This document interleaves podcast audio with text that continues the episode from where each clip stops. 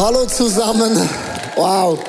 Ich möchte euch begrüßen in Deutschland, in Österreich, auch in der Schweiz. Was für ein crazy Woche haben wir alle hinter uns. Die Welt ist in einem Notzustand äh, wegen Coronavirus. Äh, ich bin jetzt seit 30 Jahren predigt zum allerersten Mal von einem leeren Publikum, also natürlich in in, in der Halle, aber zum ersten Mal wir live durch die Kamera zu vielen Ländern. Und das ist das Coole, dass wir Optionen haben. Aber es ist ein bisschen komisch. Man muss sich ein bisschen daran gewöhnen, dass man nicht mehr die Hände schütteln kann, umarmen umarmen. Ich bin ja sehr ein emotioneller Mensch. Ich liebe Hugs und umarmen und küssen. Und für mich fällt das alles weg. Und stell dir mal vor, du wärst ein Italiener. Ich weiß nicht, die, die haben ein doppeltes Problem, Virus und dann nicht mehr umarmen. Das ist crazy. Meine Schwester wohnt in Italien und die haben mir gesagt, seit zwei Wochen leben die in einer Quarantäne. Die können nicht mehr rausgehen. Sie hat gesagt, es fühlt sich an wie einem Gefängnis. Und ihre Tochter, das heißt meine Nichte, ist hochschwanger und die muss äh, ihr Kind gebären alleine im Spital. Die darf nicht mal den Mann mitnehmen, weil das Spital ist überfüllt. Und wenn das Kind auf die Welt kommt, kann es nicht mal meiner, meiner Schwester zeigen. Also das sind Zustände, das kann man sich gar nicht vorstellen. Meine Mutter liegt im Spital seit drei Wochen. Die hat eine Lungenentzündung bekommen bekommen, schon vor dem Coronavirus, sondern einfach so eine Infekt und hat eine Operation gehabt und ist immer wieder im Spital, wieder raus, rein und raus, rein und raus. Und dann sagte äh, unsere Nichte von Italien auf, die kann ja nicht gut Deutsch, hat gesagt, komm schon Grossi, komm schon Grossi, das schaffst du. Sie ist ja erst 85 Jahre jung. Mit anderen Worten, komm, das kannst du, komm on Grossi. Also wir alle haben eine verschiedene Geschichte, es beschäftigt uns mega, mega. Und was eigentlich der Coronavirus bewirkt, ist nämlich Angst und Panik. Und ich möchte dir heute sagen, Angst ist nicht eine Eigenschaft Gottes. Respekt ist was anderes, aber Angst, das lähmt uns extrem. Und in einer Krise kommt immer das hervor, was eigentlich schon lange da ist. Also wenn man Angst hat und Panik und man kauft alles ein, wie so Hamstereinkäufe, dann ist das etwas, was ganz tief und schon lange drin ist. Das ist eigentlich ein Anzeichen, ich kann Dinge und ich sollte Dinge unbedingt in meinem Leben ändern. Aber was das Krasse ist an diesem Virus, ist folgendes. Wir alle haben versteckte Götzen. Und das würden wir nicht so benennen, aber die Welt steht still. Jetzt überlegt ihr mal, ein Götze ist Sicherheit. Weil beim Coronavirus gibt es kein Medikament und das macht uns ängstlich, weil wir haben es nicht mehr unter Kontrolle. Aber überleg dir mal, wenn du Krebs hast, denkst du, ah, da gibt es eine Chemotherapie, aber die Überlebungschance ist auch nicht so groß. Aber wir haben das wie eine Bewusstsein, aber da gibt es etwas und bei diesem Virus gibt es nichts. Das heißt, dieser Götz von Sicherheit, der ist niedergefallen. Der Götz von Sport ist auch plötzlich weg. Plötzlich bleibt alle Sportarten still. Unsere, in der Schweiz gibt es keinen Eishockey-Meister dieses Jahr. Mein Team wäre, hätte gewonnen. Und dieses Jahr gibt es keinen Sieger, das hat es noch gar nicht gegeben. Also der Götze Sport, der Götze Unterhaltung, Kino, Restaurants, Bar und Partys ist alles weg. Der Götz von Urlaub und Ferien ist plötzlich weg. Man ist isoliert alleine zu Hause und plötzlich sind all diese unsichtbaren Götzen, wo doch ein Einfluss hat zu unserem Leben, sind plötzlich alle weg. Nur wegen einem Virus. Und was dann hervorkommt, ist oft erschreckend. Menschen haben Angst und Panik. Und das musst du gut zuhören, weil man sich nicht mehr umarmen darf und nicht mehr die Hände schütteln darf, ist die Pornoindustrie nach oben gegangen wie noch nie, weil Leute sind zu Hause und das Erste, was man macht, wenn man sich einsam, einsam, einsam fühlt, man holt sich irgendwas vom Internet runter und das finde ich mega, mega crazy und ich möchte euch sagen, das ist auch ein Moment, wo wir sagen, wir, wir können das besser. Es ist ein Moment, wo wir Dinge anpacken, auspacken, lösen, vergeben und sagen, Jesus, ich möchte mehr von dir als jemals zuvor. Lass uns mit mehr Hingabe aus dieser Krise rauskommen, als wir reingegangen sind. Mein tiefster Wunsch und nicht Pornokonsum oder was auch immer. Wenn die Götzen weg sind, wir können keine Champions League mehr suchen, äh, schauen, besser gesagt, suchen kannst schon, findest nicht mehr. Dann lasst uns die Bibel aufschlagen, lasst uns worshipen, lasst uns mal endlich den Menschen vergeben, wo wir schon lange mal endlich hätten vergeben sollen müssen. Weil das ist eine mega krasse Chance, weil überall gibt es Streit, aber es kann eine Situation sein, wo Gott das umdreht und etwas Gutes aus dem entstehen wird. Und das ist mein tiefster Wunsch, weil die Freude an meinem Gott ist meine Stärke. Und nicht die Umstände. Die Umstände sind mal besser, mal schlechter, aber die Freude an Gott ist meine Stärke. Und mit meinem Gott kann ich auch Mauern überspringen? Das Thema ist, heißt heute, Gott ist mit dir. Und ich möchte dir sagen, wo auch immer du in deinem Leben drin bist, ob du eine Firma leitest, ob du selbstständig bist oder arbeitest, was auch immer, ich möchte dir heute zusprechen, Gott ist mit dir.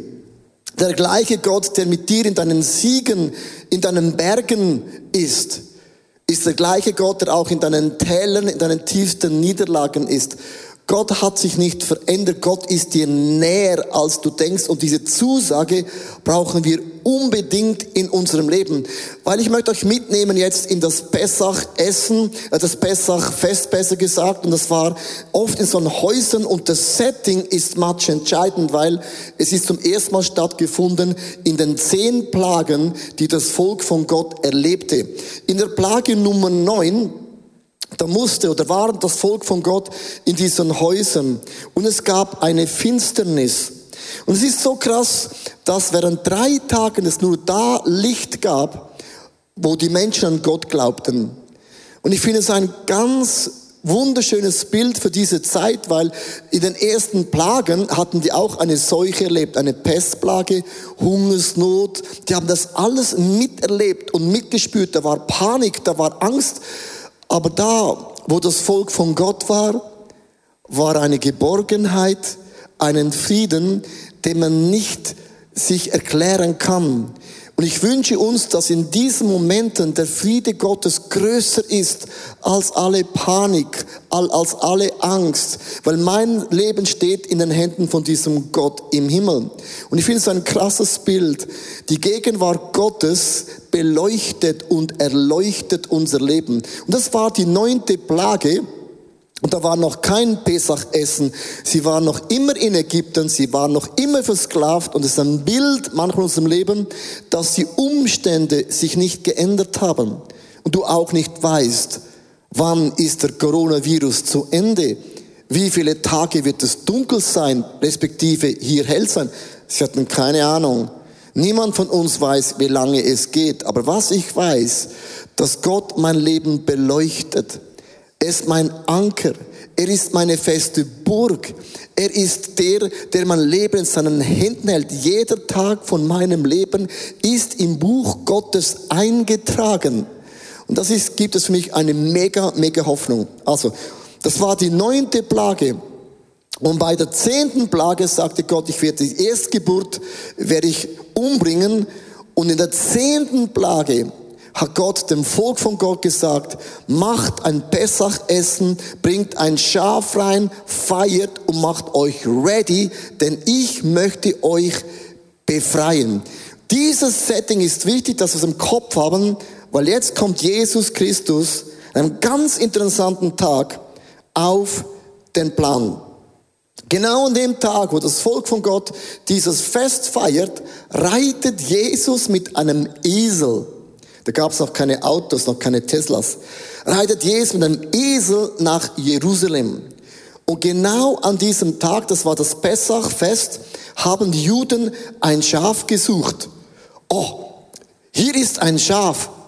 Dann hat man ein Schaf gefunden und bevor man das nach Hause nahm, hat man das beim Priester kontrollieren lassen, ob es auch perfekt und fehlerlos ist.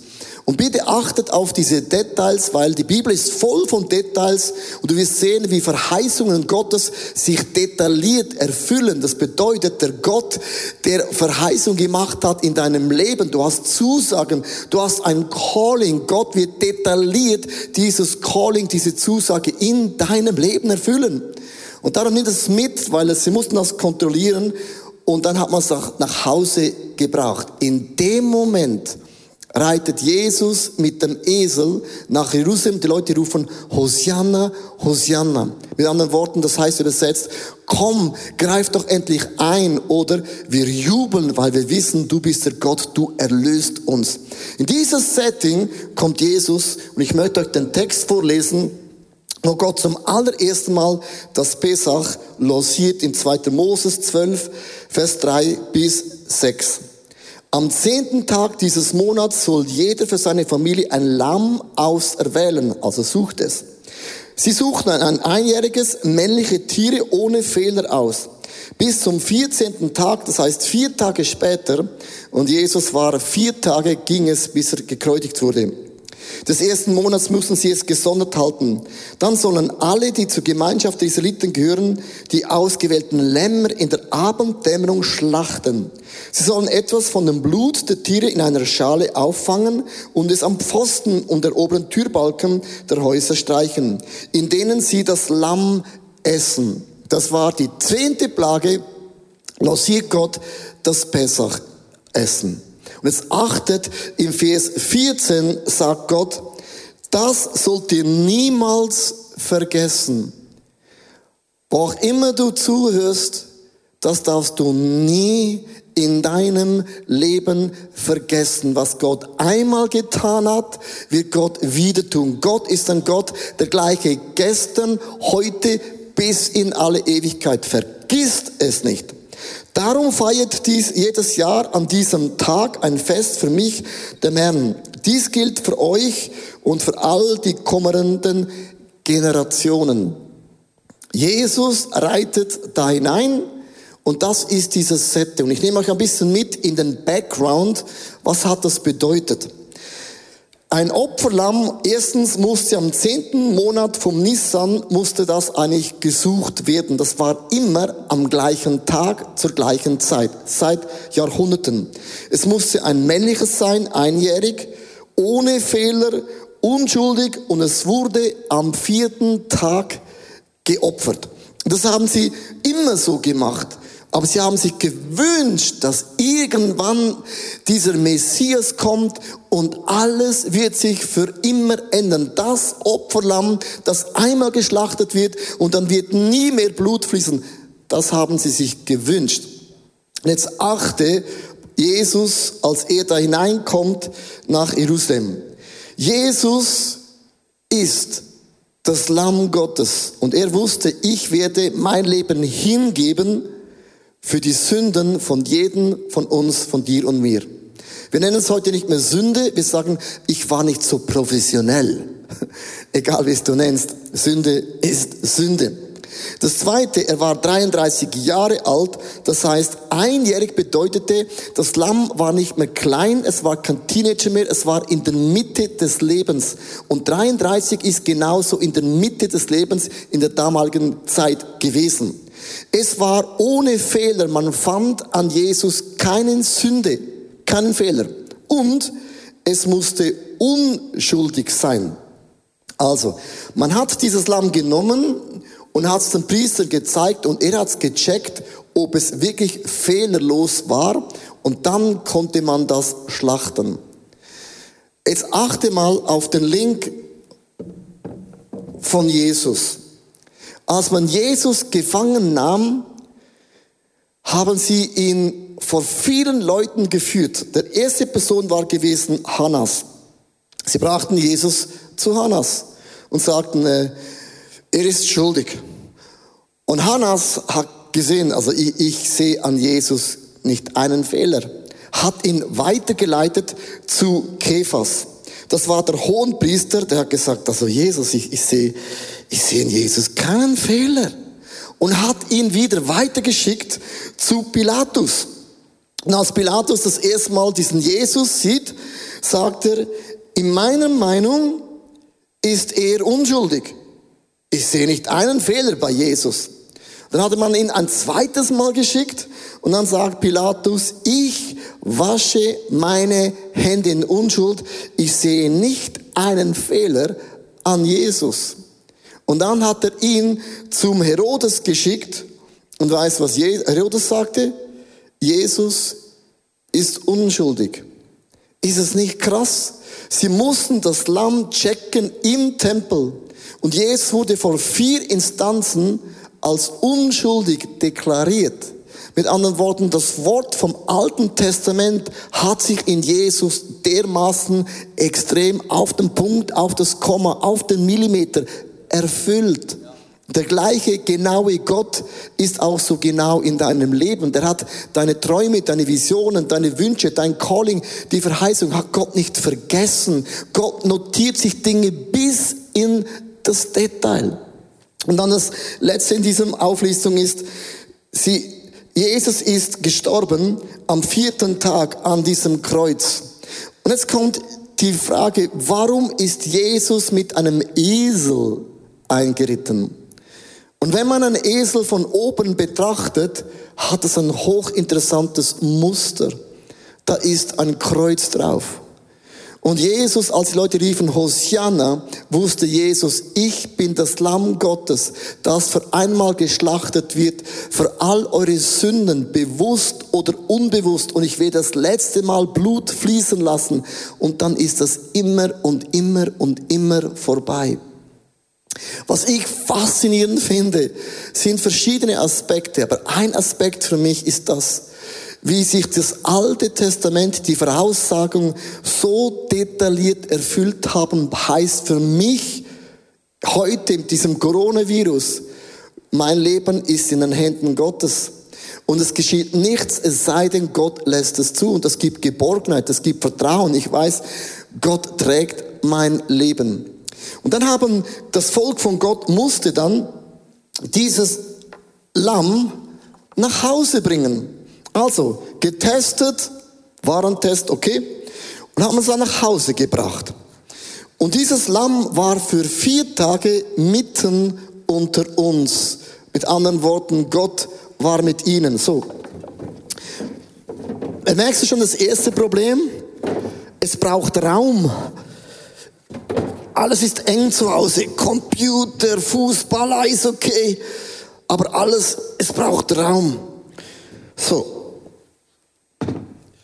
Und dieses Lamm war dann für vier Tage mitten in ihrer Wohnung. vier Tage hast du nicht Goldfische, kein ha Hamster, sondern wer von euch hatte schon mal ein Schaf zu Hause in deiner Wohnung? Das ist was ganz anderes als Goldfische, weil die vergessen immer. Aber ein Lamm, wenn es da ist, es braucht Raum. Und sie haben Raum geschaffen für dieses Lamm. Und der Coronavirus hat plötzlich Raum in deine Agenda hinein graviert. Du hast plötzlich kein Kino mehr, kein Fußball mehr, kein Eishockey mehr, kein Restaurant mehr, nichts mehr. Plötzlich hast du Raum. Und meine Frage ist an uns, was machst du mit dieser Zeit, mit diesem Raum? Für mich ähm, bedeutet das, wir hatten eine Worship-Tour geplant und ich hatte verschiedene Konferenzen, wo ich eingeladen gewesen bin. Und da ist noch eine Amerikareise, wäre da noch gewesen und so. Und ich merke plötzlich, alles wird gestrichen, gestrichen, gestrichen, gestrichen, gestrichen und gestrichen. Und das macht etwas in deiner Seele. Und ich habe gemerkt, entweder lasse ich mich leiten von, ich bin ein Opfer von diesem Coronavirus, oder ich sage, hey, das ist eine mega Chance. Ich kann Dinge nochmals tun, die ich noch nie getan habe. Also lass uns kreativ und innovativ sein mit dem Heiligen Geist. Wir sind keine Opfer. Wir sind nicht der Schwanz. Wir sind der Kopf. Gott kann uns Ideen geben, die wir noch nie in unserem Leben hatten. Und dann hatte ich so eine Nacht, wo ich dann um vier Uhr morgens aufgewacht bin und ich war hellwach und ich hatte so eine, eine, einen Moment mit dem Heiligen Geist, kann es nicht anders sagen, wo Gott hat gesagt, hey, diese nächsten Wochen sind eine Riesenchance in der Kirchengeschichte. Es könnte eine Reformation entstehen. Es könnte eine Erweckung gestehen, weil wenn wir Christen Raum geben diesem Lamm, diesem Jesus, wir lesen die Bibel, wir beten, wir hören auf den Heiligen Geist, wir vergeben, wir gehen nicht mit ins Kino, was so dann geschieht, wir werden erweckt, wir beginnen zu beten für unsere Nachbarn, für die Freunde, für meine Großmutter, Großvater, für die ganze Welt und ich glaube effektiv, dass wir diesem Lamm Raum geben, dass Dinge daraus entstehen, wo wir uns noch dankbar sind, dass dieser Virus hat uns den nächsten Level in unserem Leben gebracht. 9-11 vor vielen Jahren, logisch, man kann sich vergleichen mit dem Coronavirus, das war kurz und schmerzhaft. Aber dennoch hat man gesagt, in Amerika nach diesem 9-11-Woche waren die Kirchen dreimal größer, dreimal mehr Besucher als vorhin und es ging nie mehr runter. Weil oft ist eine Krise ein Moment, wo Menschen merken, wir haben das Leben gar nicht unter Kontrolle. Wir können es gar nicht steuern. Darum gib diesem Lamm in deinem Leben Platz. Und dann das Zweite, was geschieht, ist, wenn du das Lamm zu Hause hast, ich sag dir was, nach vier Tagen, deine Kleider riechen nach Lamm. Nicht Gucci, nicht Prada, diese Produkte, sondern dein Körper, deine Kleider riechen nach Lamm.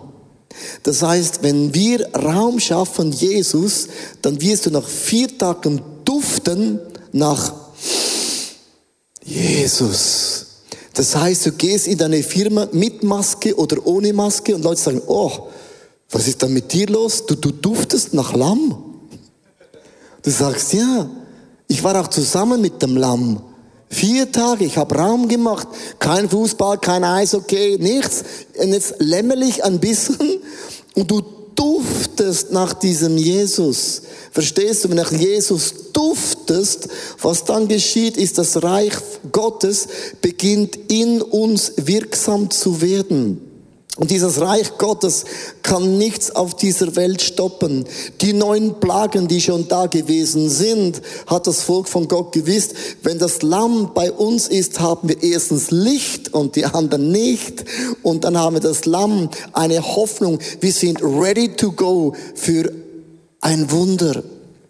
Merkst du, wenn du mit Jesus Zeit verbringst, beginnst du zu lämmeln. Das heißt, du wirst ähnlicher werden wie Jesus und das Reich von Gott wird in dir stärker als vor dem Coronavirus. Ich glaube wirklich, manchmal brauchst du einen Schockmoment, auch in meinem Leben, ich bin ja wie du auch, wo wir merken, aha, die Hauptsache muss die Hauptsache in meinem Leben sein. Und die Hauptsache ist Jesus. Die Hauptsache sind nicht Finanzen, sind nicht meinen Job. Natürlich ist es nicht unwichtig, aber es ist und bleibt dieser Jesus. Und wenn das Reich von Gott Jesus in uns hineinkommt, dann gibt es keine Grenzen mehr. In Lukas Kapitel 4, Vers 8 steht geschrieben, und ich möchte dieses Reich Gottes, das Lernen, uns ganz kurz erklären. Der Geist des Herrn ist auf mir, sagt Jesus weil er mich gesalbt hat, das heißt Gott, und gesandt zu verkündigen das Evangelium den Armen. Ich möchte hier das Wort Armen ganz, ganz kurz unterstreichen, weil ich glaube, wir sind oft arm, auch wie Christen, weil wir nicht verstehen, was für ein Gott wir an unserer Seite haben.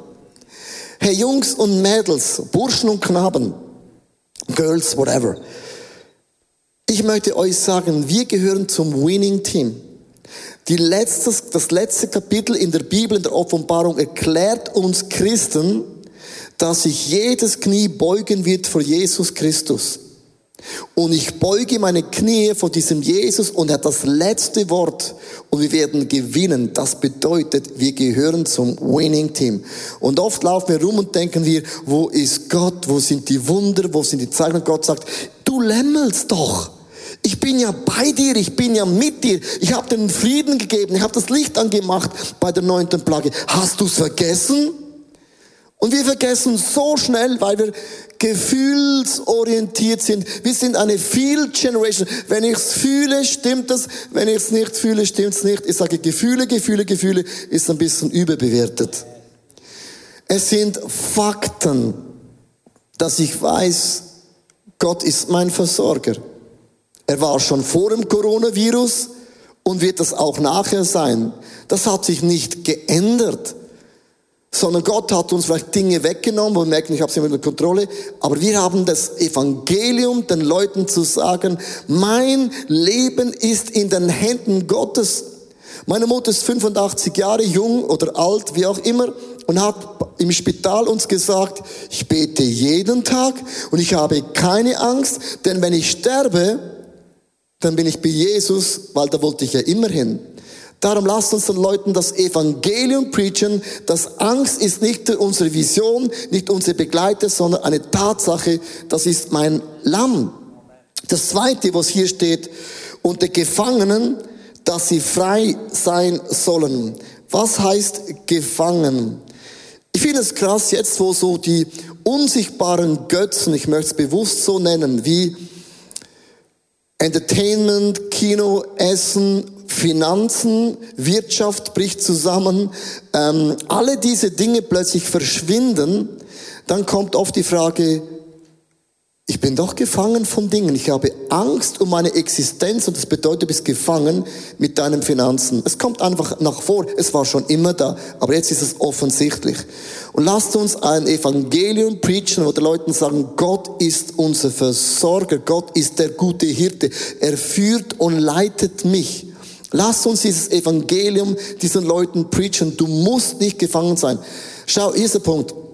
Wenn du eine Sucht, eine Schwäche in deinem Leben hast, dann dreh dich einfach um 180 Grad um und schau Jesus an. Weil die Sonnenblume schaut jeden Moment die Sonne an und ist ähnlich wie diesen Jesus, diese Sonne. Darum heißt sie die Sonnenblume.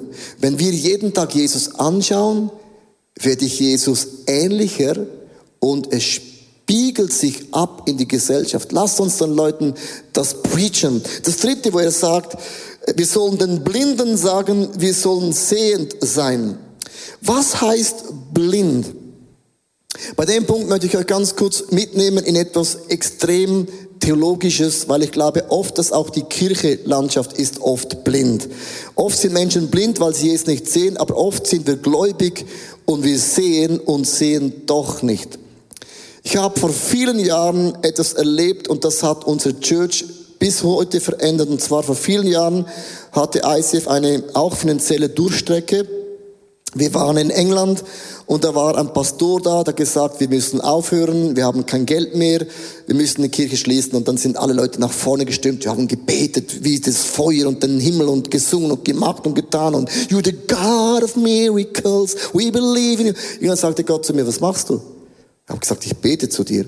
Gott hat gesagt, das ist kein Gebet. Was meinst du mit dem? Ich bete, dass du Geld gibst. Und Gott hat gesagt, das ist kein Gebet. Solange du Geld in einem Portemonnaie hast, bist du das Wunder. Und ich habe das Gebet unterbrochen, das war extrem sportlich. Und habe gesagt, Jungs und Mädels, wir sind das Wunder. Wir sind blind. Wir beten Gott für Geld, Finanzen, dabei haben wir es.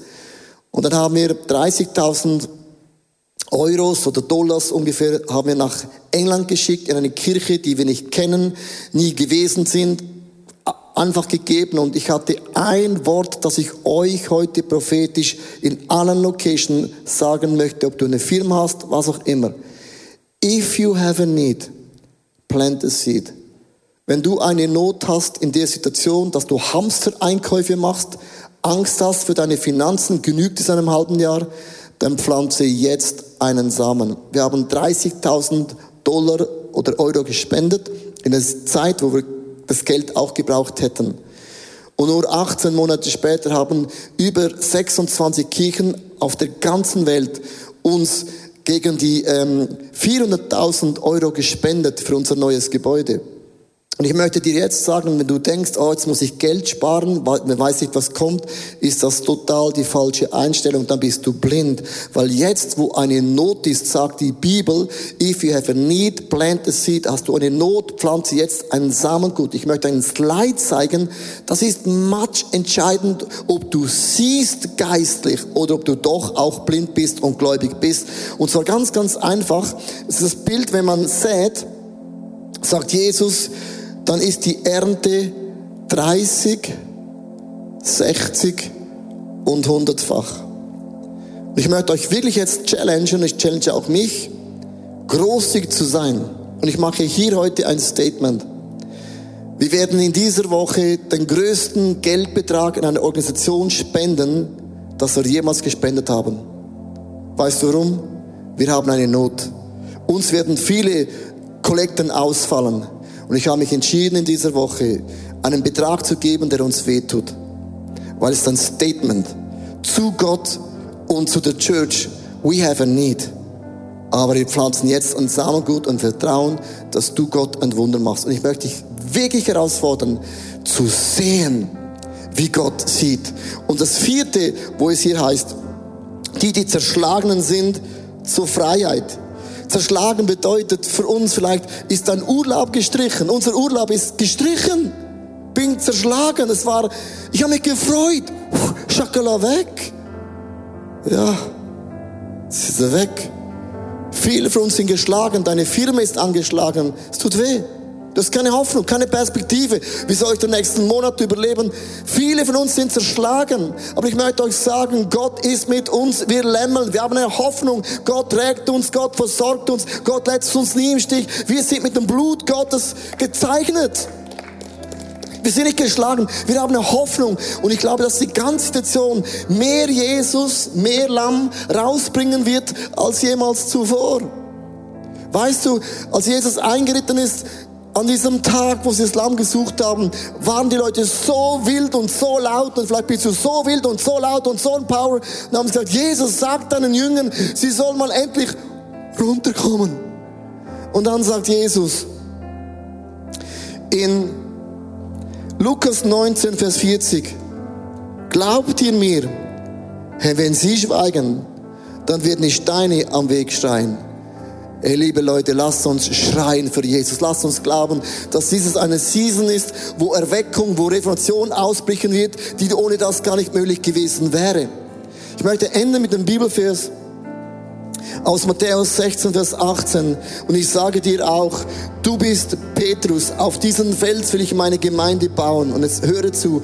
Und die Pforten der Hölle sollen sie nicht überwältigen. Kein Virus, Corona kann jemals das Reich von Gott stoppen. Es ist unmöglich. Und lass uns diese Zeit nutzen, um mit offenen Augen, mit der Kraft Gottes nach vorne zu gehen und Reformation und Erweckung lancieren, dass ohne das nicht möglich gewesen wäre.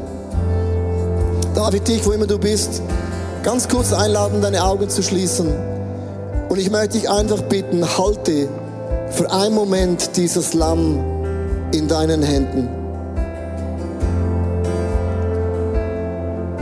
Und während ich das Lamm in meinen Händen halte, mag um mich herum alles zerbrechen. Fußball ist nicht mehr da, Wirtschaft ist crazy. Wir haben Angst vom Sterben. Die Einkaufsläden sind leer. Kinos sind geschlossen. Alles ist nicht mehr da. Aber weißt du, was noch da ist? Ist das Lamm. Ist mein Jesus. Und Jesus, ich halte dich in meinen Händen. Oder du hältst mich in deinen Händen, wie auch immer. Danke, Jesus, dass du für mich schaust dass du diese Dinge offenbarst in meinem Leben, die schon immer da waren, die ich irgendwie verdrängt hatte.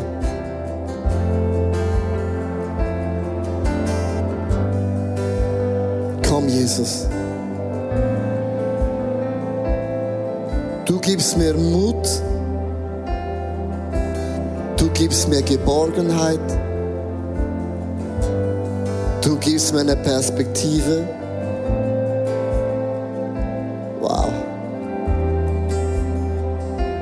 Bin nicht alleine. Du läufst nie alleine. Ich möchte dich bitten, ruf dir das zu. Sag dem Geist der Angst, du gehörst nicht zu meinem Leben. Sag dem Geist der Panik, du bestimmst nicht mehr meine Gedanken. Du darfst nicht meine Gefühle losieren, sondern ich halte meinen Jesus.